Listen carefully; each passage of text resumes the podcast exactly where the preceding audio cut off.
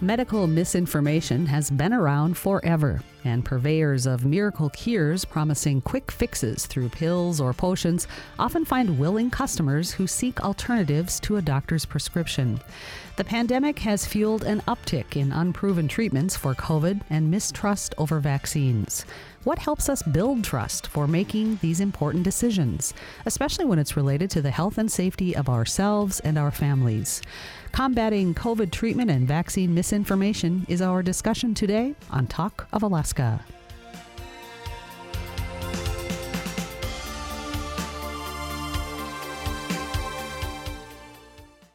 Talk of Alaska is brought to you in part by ConocoPhillips investing in oil exploration and production and working to create economic opportunities for Alaskans. ConocoPhillips, unlocking Alaska's energy resources.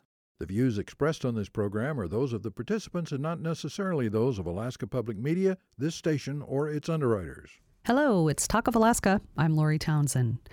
The traveling medicine shows that once hawked magic elixirs, often referred to as snake oil, to cure wide ranging ailments from the back of a horse drawn cart have moved their sales pitches online. During the pandemic, there has been a proliferation of sites offering so called natural cures for COVID, including a Canadian company that sold a product called Black Oxygen Organics. You could buy four and a half ounces for $110 plus shipping. What you would get is a bag of dirt, supposedly dug from deep beneath a Canadian bog, but dirt nonetheless. The company shut down right after Thanksgiving. What drives some of us to look to unverified treatments when the vast majority of healthcare professionals will tell you over and over that the best way to protect yourself from COVID and its variants is to get vaccinated, wear a mask, and get a booster? Here to describe to us what they hear from Alaskans who are unconvinced about the COVID vaccine and how they are working to build trust around facts about the virus is Dr. Tom Quimby, the medical director for Mat-Su Regional's Emergency Department and an emergency physician. Also on the line today is Dr. Robin Ninefeldt, a family medicine physician who travels statewide, specializing in rural medicine. Dr. Ninefeldt is also trained in microbiology and epidemiology. And Justice Justin Ruffridge is with us. Justin is a pharmacist in Soldotna and is a Soldotna City Council member. Welcome, all of you. Thanks so much for being with us. Thanks for having us.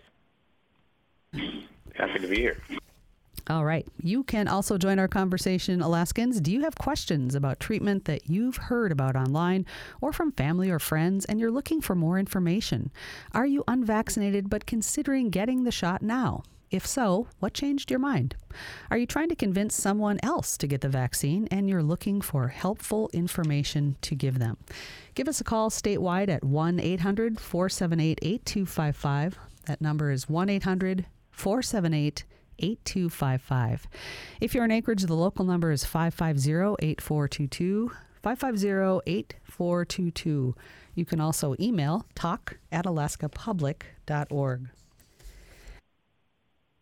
So, start us off with how things are for you and your workload currently. Are things getting better or worse right now? Dr. Quimby?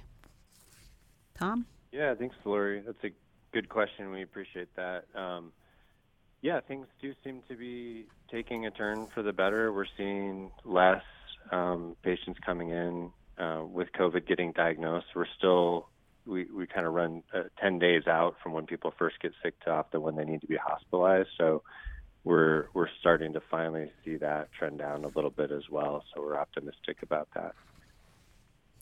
Well, that's good news. Uh, Dr. Ninefeldt, Robin, how about for your family practice? Are you still traveling to rural communities now, or are you working primarily in Anchorage? Yeah, I am. I'm still uh, taking care of folks around the state and, you know, Mat-Su and Anchorage. And I echo Dr. Quimby's um, uh, statement that really in, in my world, what I've seen is people um, are doing a lot better. And so much of that really has come from their willingness to uh, do the simple things like getting vaccinated, washing their hands, covering their mouths, and, and uh, taking the advice that has been offered for well over a year now. Great. And and Justin, what about for you? How how are things going uh, for you in the pharmacy? And are you are people coming in who want alternative treatments? And do they get angry, angry if they can't get them? Uh, yeah, good question. Um, I guess you know, in the pharmacy world, we're seeing we do quite a bit of COVID testing as well as vaccinations.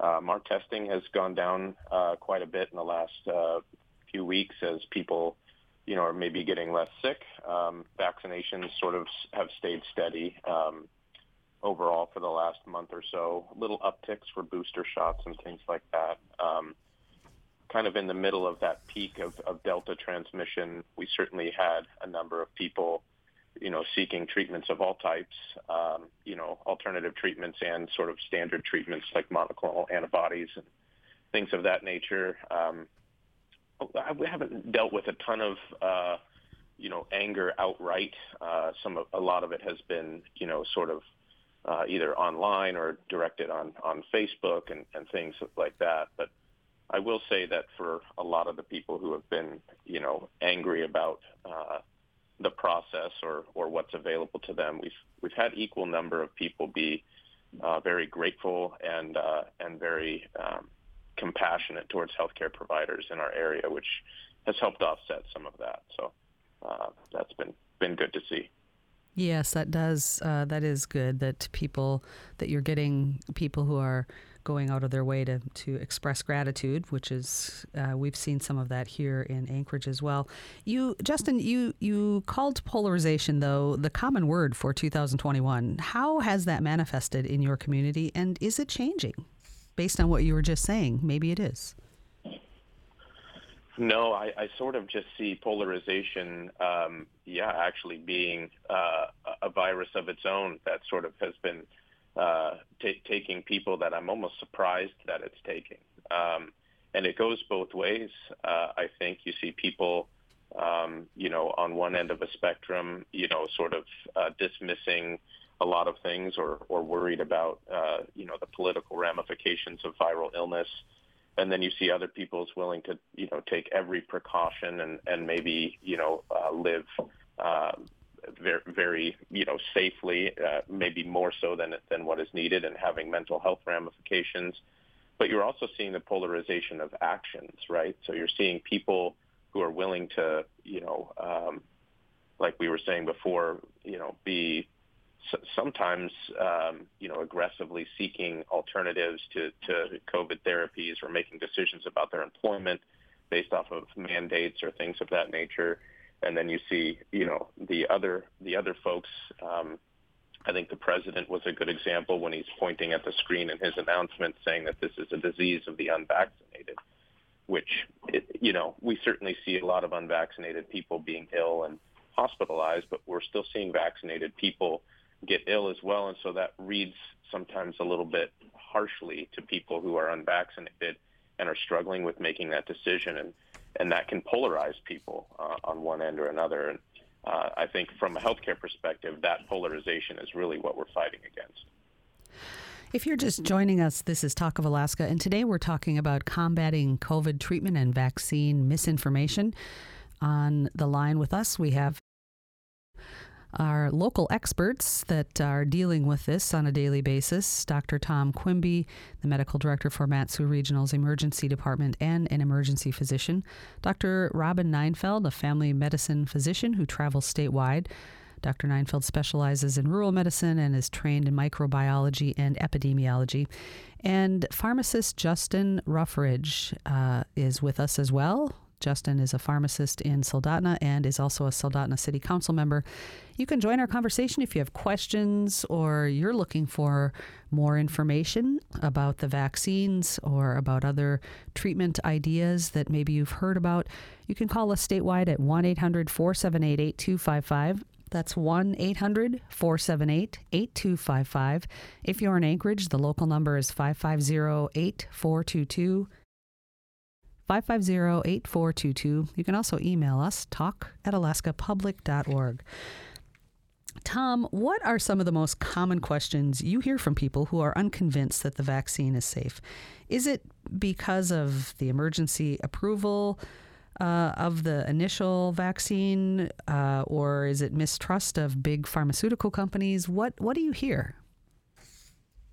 Well, Lori, that's a that's a really good question, and all the things you mentioned and more. Um, and I, I will just say, we in the emergency department locally as well as nationally are experiencing kind of an all-time level of distrust in the medical system that you know any of us in this generation remember. Um, and so I think there's many, many reasons, but I think there's just this underlying sense of distrust. And I think the message we would really want to get out is, you know, we as medical providers, we're the same people that have been, you know, in this community. I've been here a decade. I work with people across the entire political spectrum on a daily basis, and our common mission is just to try to help people and um, alleviate suffering and as much as possible. And you know, the the thing that we really want people to know is like we've never I've never gotten my information about how to treat patients from YouTube videos or you know a, one random talk from someone. We get the information that we use from data that comes from people using the scientific method where we have a hypothesis. And science isn't just having a hypothesis, it's the process of testing it and then using that data to establish if something is effective, how effective it is, and if it's safe, and then weighing all of those factors. And that can be pretty complex sometimes, and it is sometimes a messy process where you know, it is true. You know, there are treatments.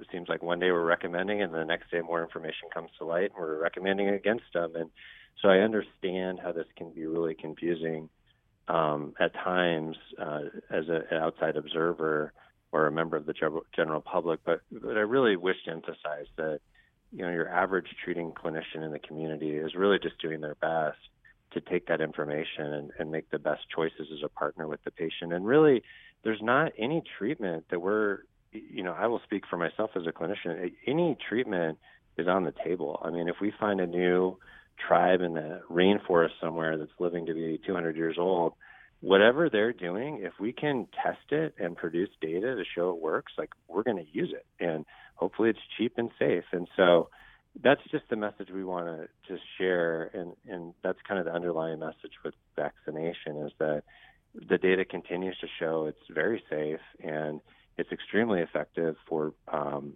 preventing serious illness. We've had some disappointment in the degree to which it prevents transmission. It's definitely not a silver bullet. You can still get and transmit COVID, but you're less likely to do it if you're unvaccinated. So I hope that answers that question. The the new COVID variant, Omicron, Omicron. Um, do you think this will encourage more Alaskans that it's time they get vaccinated, or are you concerned that it will cause more suspicion and mistrust? Yeah, it's hard to say. I mean, the the reality is we're all really tired of COVID, but frankly, COVID's a microscopic bundle of, you know, the the, CARS, the SARS-CoV-2 virus is a microscopic bundle of protein and RNA, and it really doesn't care what we think. It doesn't care if we're tired of it or not, and it's going to keep doing its thing.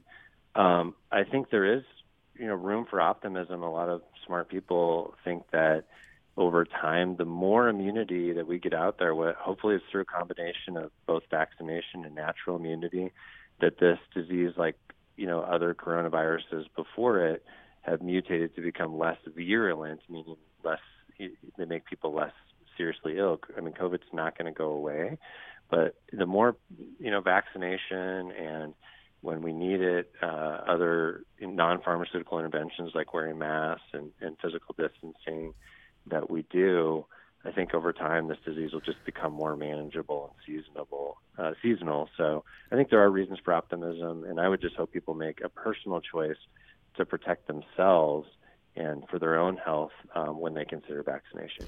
So I, I want to get Robin and Justin back in here, but before I do, Tom, I want to follow up on something you said about natural immunity. When when you mentioned that, are you talking about people who have had the virus and they have immunity because they have contracted COVID and, and now they have protection against it, or because we hear natural immunity, some people saying, well, I think natural immunity will protect me whether they've had the virus or not. What, what's the reality there?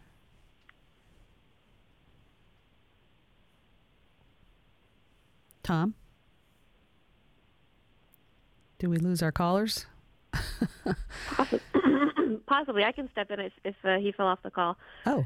Um, Uh, so this is Dr. Ninefeldt. Um, yes. So the the question of will natural immunity, i.e., I've had it, I should be protected, um, is that enough to to use Tom's word to, to be a silver bullet of protection? And the answer to that is no. Um, and the reality is, we simply do not yet know how long uh, a person is protected with the antibodies that are developed after having had their own bout with COVID. Um, we've seen in the literature where it can be as little as 30 days, and some people it's lasting nine months. Uh, we can use some biostatistical models um, to forecast that, you know, on the upper limit, some people might be protected for as long as 18 months. But the fact of the matter is, we simply do not know how long someone is protected. Moreover, um, because a person has contracted, say, the alpha variant, which was the first one that got our attention, that doesn't necessarily mean that they are protected against the delta variant, which is you know what we're in the the throes of right now. And you know even though Omicron has reared its head, uh, we're not yet seeing uh, in the U.S. and especially Alaska um, a huge showing of Omicron yet. And you know we don't know if that's going to be a bigger player than Delta is. Um, but one does not necessarily protect from the other. That said, there are really positive studies that show that an individual who has had and recovered from COVID of any variant, who also goes on to get vaccination, they are the most protected from contracting a breakthrough case or um, a, a different strain down the road. So that's incredibly, uh, incredibly positive. And it had been a concern that perhaps you know we uh, we wouldn't have that protection, but that is one of the great things that we've that we've seen coming out of the data. 1 800 478 8255 is the number to call statewide if you'd like to join our conversation today about combating misinformation uh, related to COVID treatment and vaccines. 1 800 478 8255. If you're in Anchorage, the local number is 550 8422. 550 8422. You can also email talk at alaskapublic.org. Let's go to the phones for a moment. Steve is in Craig. Hello, Steve. Hello there. Did you have a hi? Did you have a question or a comment? Yeah, I did. Um, I'm fully vaccinated, and I have uh, a couple friends that are just completely, totally sold on the ivermectin. And a lot of the stuff I'm hearing about ivermectin is it's just not approved. But what I'd really like to know, these are pretty smart people. It, does it actually work? I mean, I haven't heard much about that. I, I've heard that it hasn't been run through the tests and the process of FDA and all that, but does it work is what I'd like to know. All right. Well, I would love to tag team this one with Justin if that's okay. Please do. This is Dr. Ninefeldt. Yeah. So thank you so much. That's one of the the most common questions that I get, and um, the the reality here is that there is a difference between what we call in vitro and in vivo. And you know, people have noted studies saying, "Hey, it's been shown in the lab that it has efficacy uh, against viruses. We need to be able to use this to our heart's content and just wipe this thing out." The issue here is, while a drug, uh, in this case ivermectin, can be shown in a lab, so in vitro, to have uh, action against a microbe or a virus of, of any sort, that doesn't necessarily always transmit one to one to its ability to fight in vivo, which is you know in an actual human taking it. And what it boils down to is while there may be some action against COVID-19 in the lab, the dose that one would have to take to actually have that action play out in real life would be a lethal dose, would be toxic, and it would uh, kill one's liver. So, you know, that's a, a wonderful example of where just a little bit of truth makes its way in and creates the seed of misinformation among very well-meaning people. That's that's such an important point, and you know it, it reminds me of something that um, Tom, Dr. Quimby, said in an earlier interview about Uh, uh, and Dr. Quimby, maybe you could pick this up here. You were talking about uh, if if you told somebody to put ketchup on their earlobes. Um, describe that uh, what you were getting at there about that as a treatment protocol. Yeah. Yeah. Can you hear me? Okay. Yes. Yes. Okay. Thanks. So sorry about that earlier. Yeah. No. I. So in answer to the caller's question, no. Um, and what to what I said earlier, anything's on the table. And at the beginning of this pandemic, I mean, everybody was trying everything. And I, man, if if something cheap, effective, and safe like ivermectin worked, that would be amazing. And I and I had high hopes like everybody else. But the reality is, and and you will find people who take ivermectin and they do fine. And so then people will say, oh, well, my friend took it, so I know it works. The reality is I think everyone knows and agrees that COVID, thankfully, doesn't have a super high mortality rate. It has a, it's very infectious, and so even though its mortality rate isn't that high, it kills a lot of people. But we know most people that get COVID will recover and will do fine. Um, and so the challenge with that is, I could tell 10 people coming into you know an outpatient office with COVID to put ketchup on their earlobes, and statistically, they're going to get better, and likely they'll attribute whatever they did to um, you know, during that time that they were sick to them getting better. But we already established that most people are going to get better if they do nothing. And so it's really important that we have randomized controlled trials where we, you know, if we think ketchup on the earlobes treats COVID well, we need a group with ketchup on their earlobes, and then we need a group that has something exactly that looks and feels and smells like ketchup on their earlobes, but it's not. And we need to blind them and the treating providers and give it to everybody. See at the end of it when we unblind it if there was a difference in, in mortality and hospitalization, in the length of illness, and if ketchup on the earlobes or ivermectin or hydroxychloroquine or whatever um, ends up showing a benefit, and we can balance that with whatever harm it's causing, then we'll use it. But what we can confidently say for ivermectin at this point is there are not any high quality data showing an effect, um, unfortunately. And if there was, then we then man, we'd be, be all behind it. So that's just the reality. And the other harm is that when you have something that's not effective and people are putting a lot of emphasis behind it, it can also be distracting from effective treatments, and that's part of the danger too.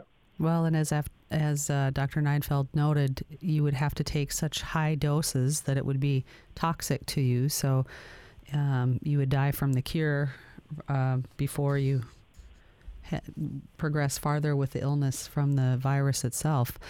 We have an email from um, Rob in Juneau who says, Education failure. Over this pandemic, I have been really appalled at the amount of time and effort wasted on educating people on things every citizen, citizen should know. Everyone should know what the scientific method is, what a virus is, what a vaccine does, what DNA is, what RNA is, and why a kook on the internet is not a valid source of medical information. And, you know, I think uh, that that frustration that we hear from people is, um, you know, it seems like we hear more of that um, from folks who are just sort of exasperated. Robin, t- talk a little about the distinction between mor- mortality versus morbidity. You said a lot of people get hung up on thinking that the mortality rate is low, so why should there be so much concern about COVID? Right, right. And you know what Dr. Quimby was saying was spot on in terms of, you know, sure, you know, generally speaking, not a heck of a lot of people do end up passing away uh, when they contract the illness. They can get super duper sick, um, but by and large, they recover. Um, the issue, however, that seems to be lost on a lot of people is this concept of morbidity. And um, in short, that basically means what do you wind up with uh, when you do recover, if you don't die, what are the downstream effects that are possible? And what we've seen so far, and of course, we fully expect that we'll see other things down the road. Um, what we see so far is you know, people developing some heart problems that perhaps they didn't have before. Obviously, some difficulty breathing. People are developing issues with their heartbeat going up and down or their body remembering how to regulate itself. People having uh, difficulty remembering or thinking clearly. And, you know, we've heard this term long COVID a lot uh, in the media. Um, but the thought down the road is, you know, there may be some other autoimmune disorders that will pop up that we'll have to keep our our eyes open for. And really that impacts people's quality of life, but it also impacts the economy. And people don't really think about that. It impacts their ability to take care of their children, their families, their parents, their loved ones. Um, and it's so difficult to um, to see people when you know they've recovered. They're happy about that. The family is happy about that, but their quality of life is so diminished, um, and that you know further pushes the envelope toward depression and anxiety. So the big things that we as physicians are really keeping in mind here, it's not so much the, you know, whether someone did they live or did they die. Frankly, that's the easy part. It's what comes after they survive if they did have a, a close brush. And some people, very young people, who had even a mild infection are winding up with the aftermath, the morbidity factor of COVID. So that's the real reason, at least in my practice, why I really encourage people to get the vaccine to, you know, even if it doesn't prevent them 100% from contracting the virus, it will prevent them from having a severe bout of the virus and ultimately having a horrible morbidity down the road. So, advocating for protection so that you don't take the risk of you might survive right. it, but you might also affect the rest of your life. Right, right. Just the you know that that ounce of prevention can mean so much. Justin, you said that you think there are challenges in helping people understand disease and viral illness and past events of fast spreading viruses. Talk a little about about that. Yeah, I sure will. I, I wanted to go back just for a second and, and just say I agree 100% with what uh, Dr. Quimby was saying with the uh, ketchup uh, analogy uh, and ivermectin, um, and wanted to throw out for the listeners, especially the question from Craig, um, that there were actually at least one trial done between Brazil and Canada called the Together trial, which stopped its ivermectin arm because it showed no no benefit. Uh, so that's something that he and uh, and maybe uh, his fellow uh, uh, people in his area could could look at in addition, if people do want to trial ivermectin, there is an ongoing trial in the United States being run by Duke University uh, called the Active 6 trial. Uh, if a practitioner is wanting to prescribe ivermectin for you uh, for a COVID treatment, it would be my recommendation that it be done inside of a clinical trial. That way, your taking of it um, is able to be followed and studied. And right now, they actually opened the enrollment for that to uh, to nationwide enrollment. So that could be something that your prescriber could could uh, could get into and, and look at if they want to prescribe ivermectin. But um, uh, uh, to your other question, um, I mean, viral illness is something that you know this generation of people living now, maybe especially in the United States, didn't have a ton of experience with but viral illness has certainly been a part of human existence for, for quite some time. And in reality, we've we've always treated those things really through through one way, either hoping it goes away uh, as one thing, uh, or or with vaccines. We've treated multiple uh, viral illnesses throughout, um, and really eradicated them in in this country uh, through vaccines. And one of the one of the illnesses we haven't eradicated uh, is the is the flu virus, uh, and so we still vaccinate against that. But we also have oral antiviral drugs, which there is going to be an option for that for COVID. It seems like in the near future, uh, for people that uh, contract the flu and who are at high risk, um, they, they have an option to take for that. Um, but I, I just want to make you know the listeners understand that there is a long history of viral illness um, that really is not treatable through very you know um, easy therapeutics. You just take a pill and it goes away, i.e., ivermectin. Really, it has been vaccination in, in the modern times that have helped us live, you know, healthy, productive lives apart from viral illness. Uh, so just looking at the history of it, we're we're on the right track. Um, and and we're finding therapeutics, antivirals. We're also have great vaccines available that prevent hospitalization and death, and really we're in a great place. Um, and, and really hope that people take advantage of those opportunities that are in front of them. All right. Thank you so much. On that note, we are going to take a quick break. And when we come back, we'll continue our conversation with our medical experts about combating COVID treatment and vaccine misinformation as Talk of Alaska continues statewide.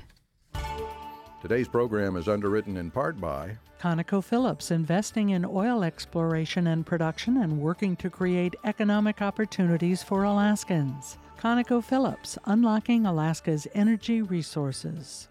Alaska USA has been on a journey with Alaskans since their first member account was opened in 1948. They'll be with you every step of the way through the challenges of today and the hopes of tomorrow. AlaskaUSA.org. This message sponsored by Alaska USA.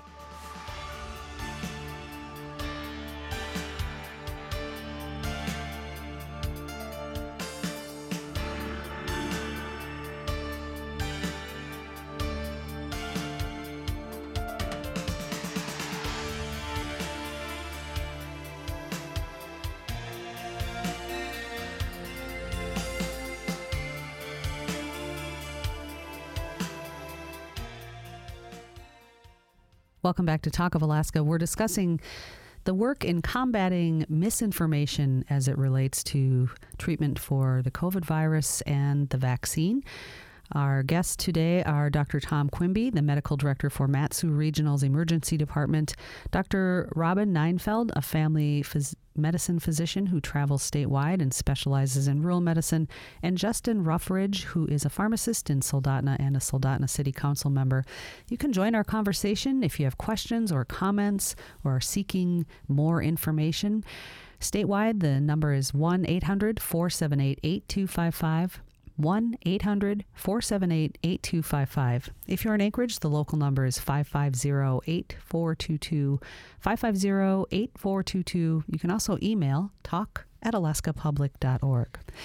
Robin, 100 or more doctors, including yourself, signed a letter to the state medical board in November over concern that misinformation about the vaccine and treatment is being spread by physicians. What has happened since the letter was submitted to the board, and what do you think should happen? Well, um, before I get into that, I, I want to uh, clarify for a lot of folks um, who believe that that letter was intended to um, to serve as a, a, punitive measure, and it absolutely wasn't.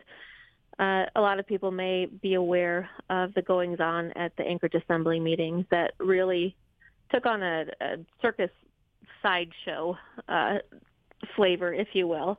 And a lot of people mentioned a letter that came out from uh, multiple medical boards which essentially told those of us who are board certified that we need to be sure that we are sharing validated information and not participating in the spread of mis and disinformation.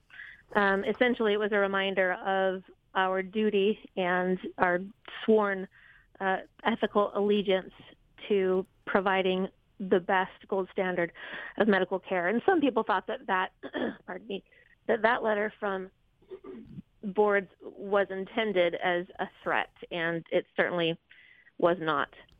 Um, the letter that was sent to the Alaska Board of Medicine uh, echoed that and urged the the governing body to be sure that they take a look at those uh, practitioners in our state who are spreading uh, mis and disinformation, and some of them have done so uh, in rather public fashion.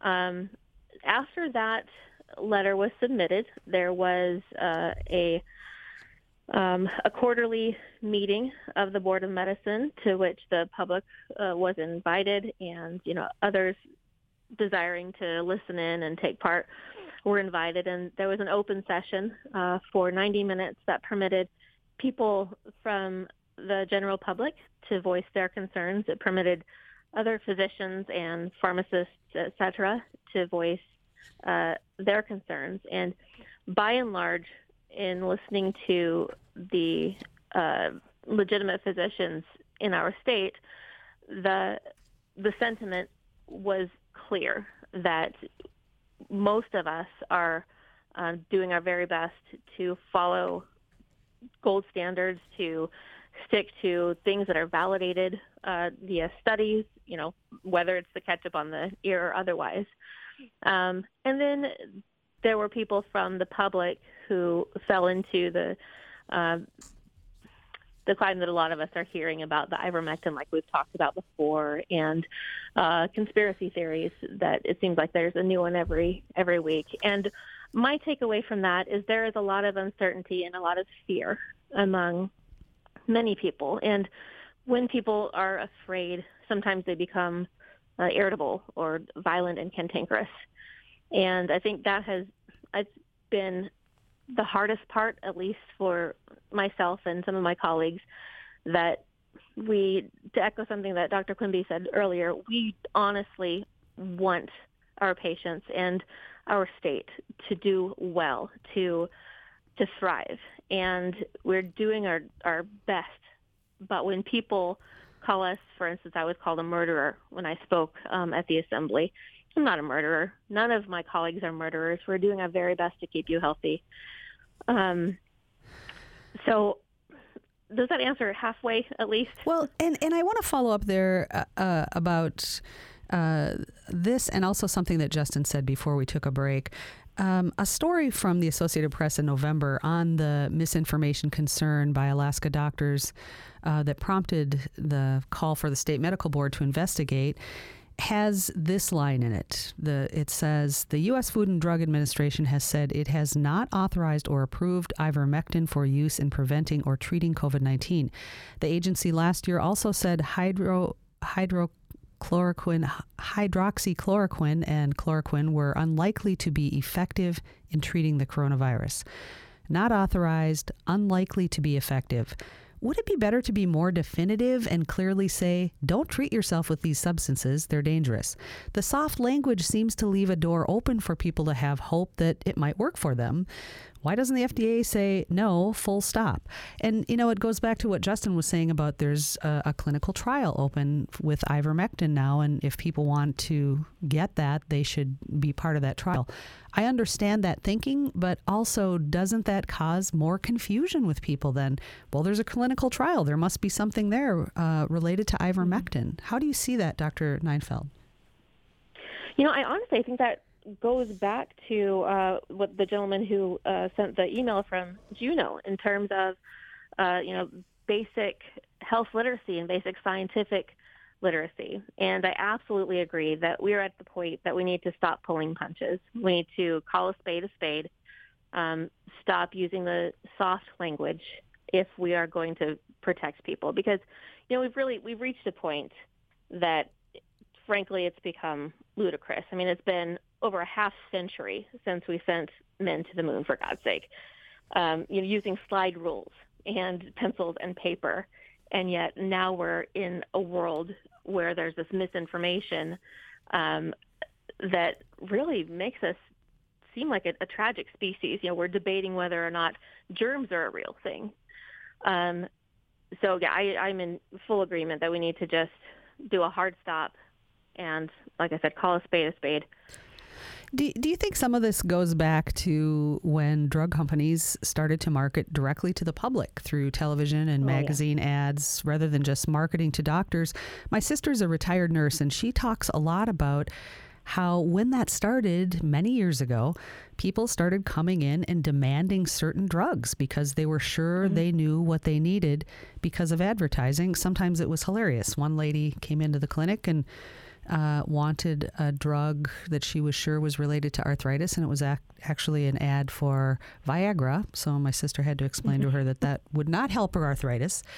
But do you think some of it goes back to that? And then let's uh, let's get your thoughts, and then uh, Dr. Quimby, Tom, would be great to hear from you too.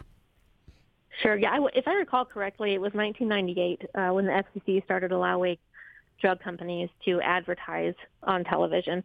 And you can draw an absolute one to one correlation between um, that uh, allowance and the number of drug interactions and adverse events due to drug interactions uh, in our, our populace.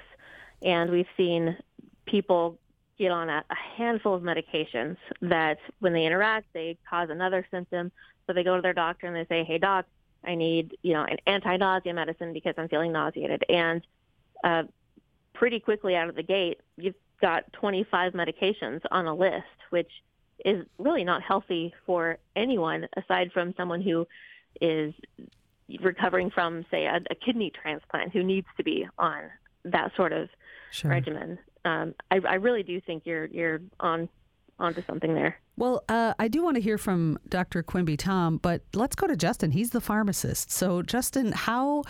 Uh, um, I I don't think you're probably old enough to have been a pharmacist in 1998, but do you think that the, that change in marketing and how now it's directly to the public, how does that complicate your work? Yeah, that's a great question. Um, I would say, you know, that marketing directly to the public, we probably felt most strongly in the opiate crisis. Um, and I think that's being, you know, made well aware publicly now through litigation um, that the marketing campaign for opiates was uh, misleading and uh, directed people to take medications that they thought had zero addictive uh, potential for them. And actually, in some cases, that marketing was directed uh, straight to healthcare providers. Um, and it was something that, you know, um, many healthcare providers, um, you know, took up in, in, in great quantities. Uh, when I was in pharmacy school, I remember um, actually one of my professors making the statement that we have uh, officially gone into the age where people don't have to live in pain, that we've conquered pain um, with, with opiates. Um, and that was really was one of the prevalent sort of thoughts uh, not, not that long ago.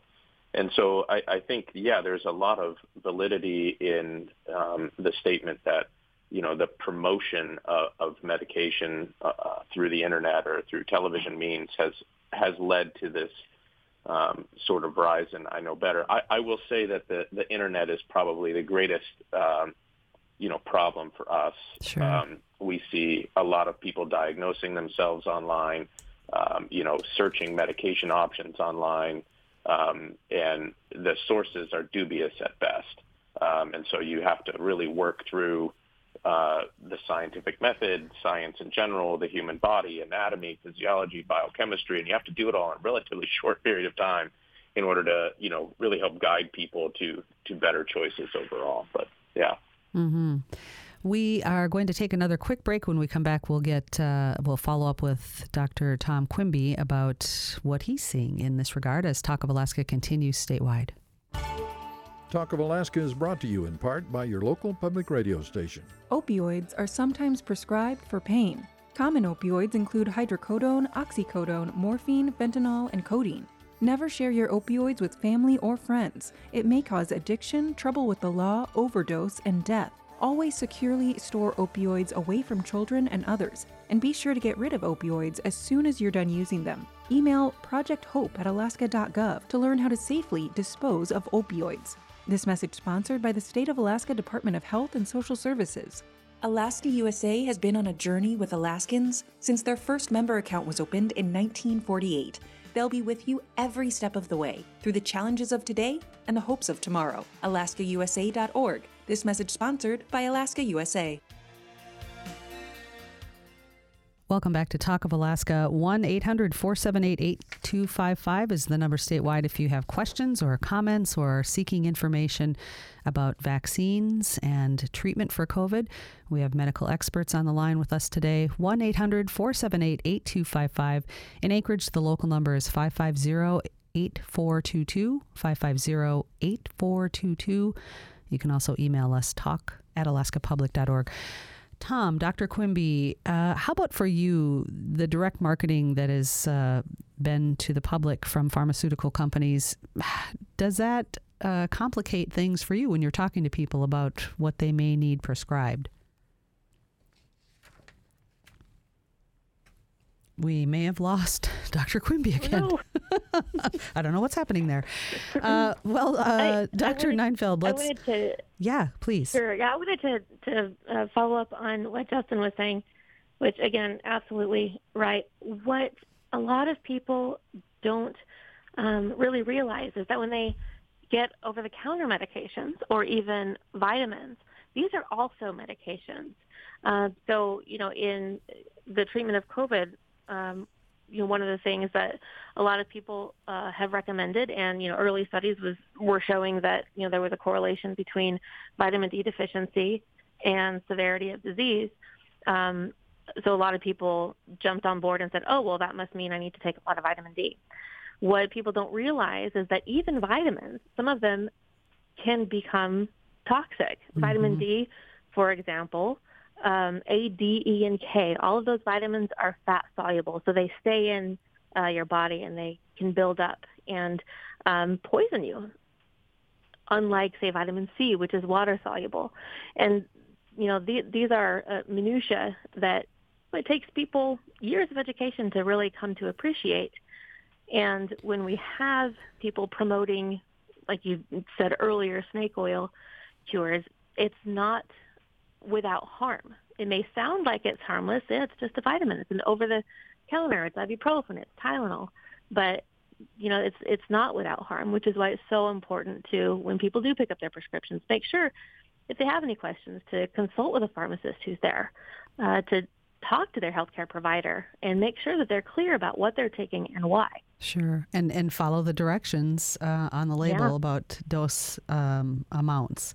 Let's go to the phones mm-hmm. for a mm-hmm. moment. Joe is in Anchorage. Joe is not in Anchorage. Well, he probably is in Anchorage, but he's not on the line. Robin, I want to uh, I wanted to ask you about um, your work in rural Alaska. Um, mm-hmm you travel quite a bit and, and noted that the way people in the villages have dealt with COVID is very different than in Anchorage and Mat-Su. What are the distinctions? Talk talk about that. Yeah, um, it was really a, a, breath of fresh air, and um, early on uh, when the pandemic hit, you know, I'm sure we'll all recall that Alaska was doing really well at making sure that we kept the numbers down. We were doing really well with preventing infection. I mean, we were leading the nation in a good way, as opposed to when we got our failing score uh, a few weeks ago. Um, but the villages were doing even better when you looked at them as a microcosm. And that, in my opinion, what I've witnessed was because of the tradition of uh, storytelling and passing down vital information from elder to the next generation. And it wasn't so long ago that, you know, flu came through. And this, you know, was within recent history for a lot of the elders. Elders recall their parents um, falling ill or recovering and having the stories that were passed down. And so, you know, back over a 100 years ago, they even had delegations of, of tribal members standing miles outside of town, outside of the villages, forbidding people from coming in. Right. And they realized that that's how they stopped the spread of this flu. And that uh, played out pretty seamlessly uh, during this pandemic as well. Unfortunately, more recently, um, due to you know air travel, people needing to come to Anchorage to receive medical care, and going back, um, it was just taking one person to go into the village and infect 50 people. So it was a really good start, and you know, they've really, really done well in terms of respecting preventative measures. All right, we have Dr. Quimby back again. And uh, Tom, a story reported by NPR on Sunday found that since May of 2021, people living in counties that voted heavily for Donald Trump during the last presidential election have been nearly three times as likely to die from COVID 19 as those who live in areas that went for now President Biden. The story goes on to say that recent polling shows that partisanship is now the single strongest identifying predictor of whether someone is vaccinated. Polling also shows that mistrust in official sources of information and exposure to misinformation about both COVID 19 and the vaccines runs high among Republicans. When you're talking to Alaskans about getting vaccinated, do politics creep into the conversation? And if so, how do you work to remove partisan suspicions from the science that you're trying to relay? Yeah, great question, Laura. Can you hear me? Okay. Yes. Okay, so sorry about the technical difficulties. Um, yeah, I am aware of this data, and I just think to to sum it up, it's a really great illustration of why mixing politics with medical decision making is a bad idea. I mean, the the death correlates exactly with the rates of vaccination, and so again, I I think you know I want to send the message to the listeners um, and to any prospective patients of mine that. Um, we we do in the scientific community and the medical community we want incredible transparency and sometimes that's why things are confusing because it's a complex process and and I, I agree with the we really need to be careful of our sources. If there's ever anyone suggesting that they have an amazing cure or treatment and they can't transparently provide the numbers and the data, then we need to be skeptical of that, in, including in the medical community. And I actually want to just just say yes.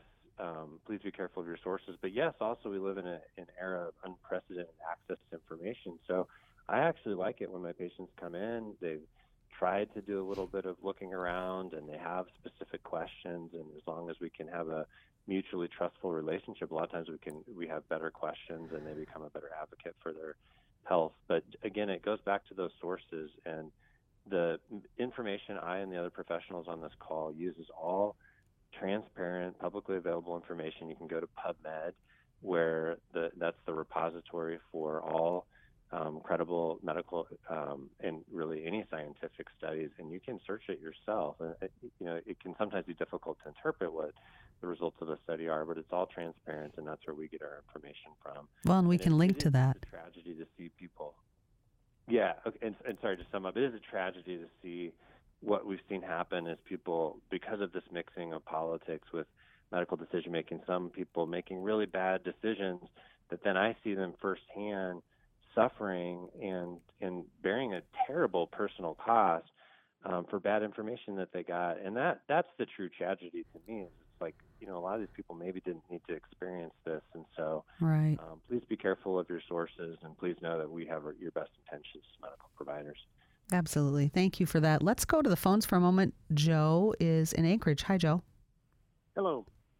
Did you have a question? So, yeah, my question was um, there over the years, you know, they've sat there and said, you know, they limit the amount of penicillin your kids could take because, you know, over time it'd lose its effectiveness or, you know, it would mutate or whatever for whatever reason. But it, it seems like we have kind of discarded that whole, um, I guess, situation, and then we now we're determining we're going to end up getting, you know, a shot that there was no real um, explanation that there might be a booster, and then you know now we're into geez, there's going to be you know one a year like the flu, and then we're going to have now we're going to have tablets, and and we're choosing to give children things that you know we've kind of had a history of explaining you know a certain certain way. Now we're now we're kind of pushing that aside, and uh, I guess is it worth the uh, risk long term? To uh, kind of use that method, I guess, of explanation. I, I want to be sure that I understand your question. Um, so, what when you're talking about method, what are what are you talking about? What what what is the question here?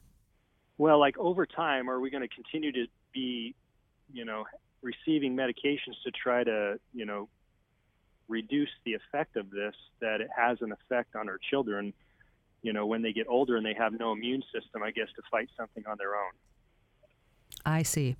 Um, Dr. Uh, Quimby or Dr. Ninefeldt or Justin, any of you want to tackle this? This idea of, uh, I think what what um, Joe is getting to is concern about overuse, perhaps, of mm-hmm. of treatments. That's actually a really uh, is a good question, and that's one that I've received a number of times and um, it it takes a little parsing out. So, Joe, you're absolutely right about uh, the the ineffectiveness that can arise with antibiotics, and that's for things that are actual bacterial infections. So, for instance, you've heard of staph infection, um, things of, of that nature. Sometimes ear infections, things that are bacterial in nature. When we overuse antibiotics, for instance, you know, when we uh, give someone an antibiotic for what's really a viral cold, uh, we shoot ourselves in the foot with that.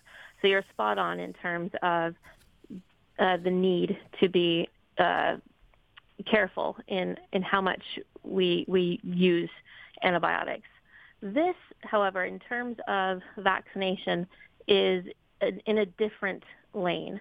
Um, this relies upon our our own body's ability to produce its own version of an antimicrobe, so a, a fighting machine, which is different than using an antibiotic, uh, which would attack the bacteria itself.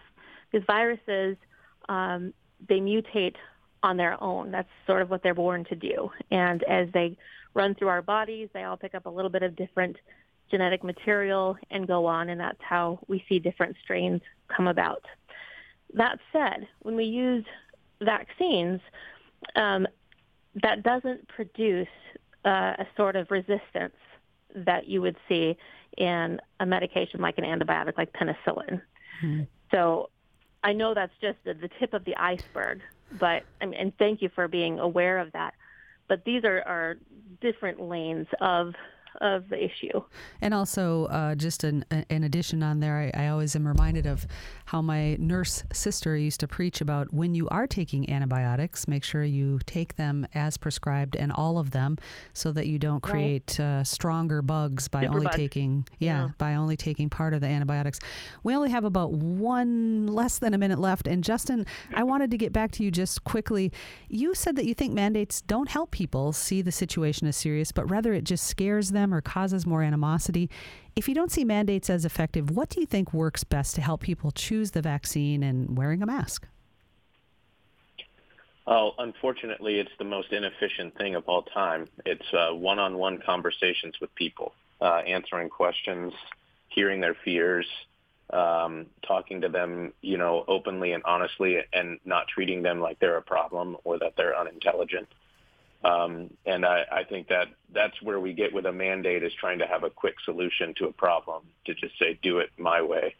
Um, or do it the way that we know will be helpful, but people don't people don't respond well to that, especially in Alaska, a very independently minded place. Mm-hmm. Um, and so, uh, yeah, it's it's not efficient and, and it's not easy to do, uh, especially in a busy healthcare field. But it certainly is about the only way I've seen to work thus far. So it comes down to building trust and having those conversations. Thank you so much to my guest today, Dr. Tom Quimby, Dr. Robin Ninefeldt, and pharmacist Justin Ruffridge. Uh, thanks also to our engineer, Tobin Shelby, our producer, Adelyn Baxter, and on the phones today, Kavitha George. Next week for Talk of Alaska is the final in our series looking at the Alaska Native Claims Settlement Act's 50th anniversary.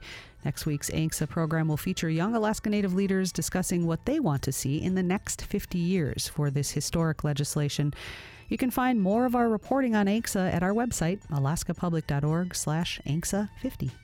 Thanks for listening today. I'm Lori Townsend. We'll be back next week.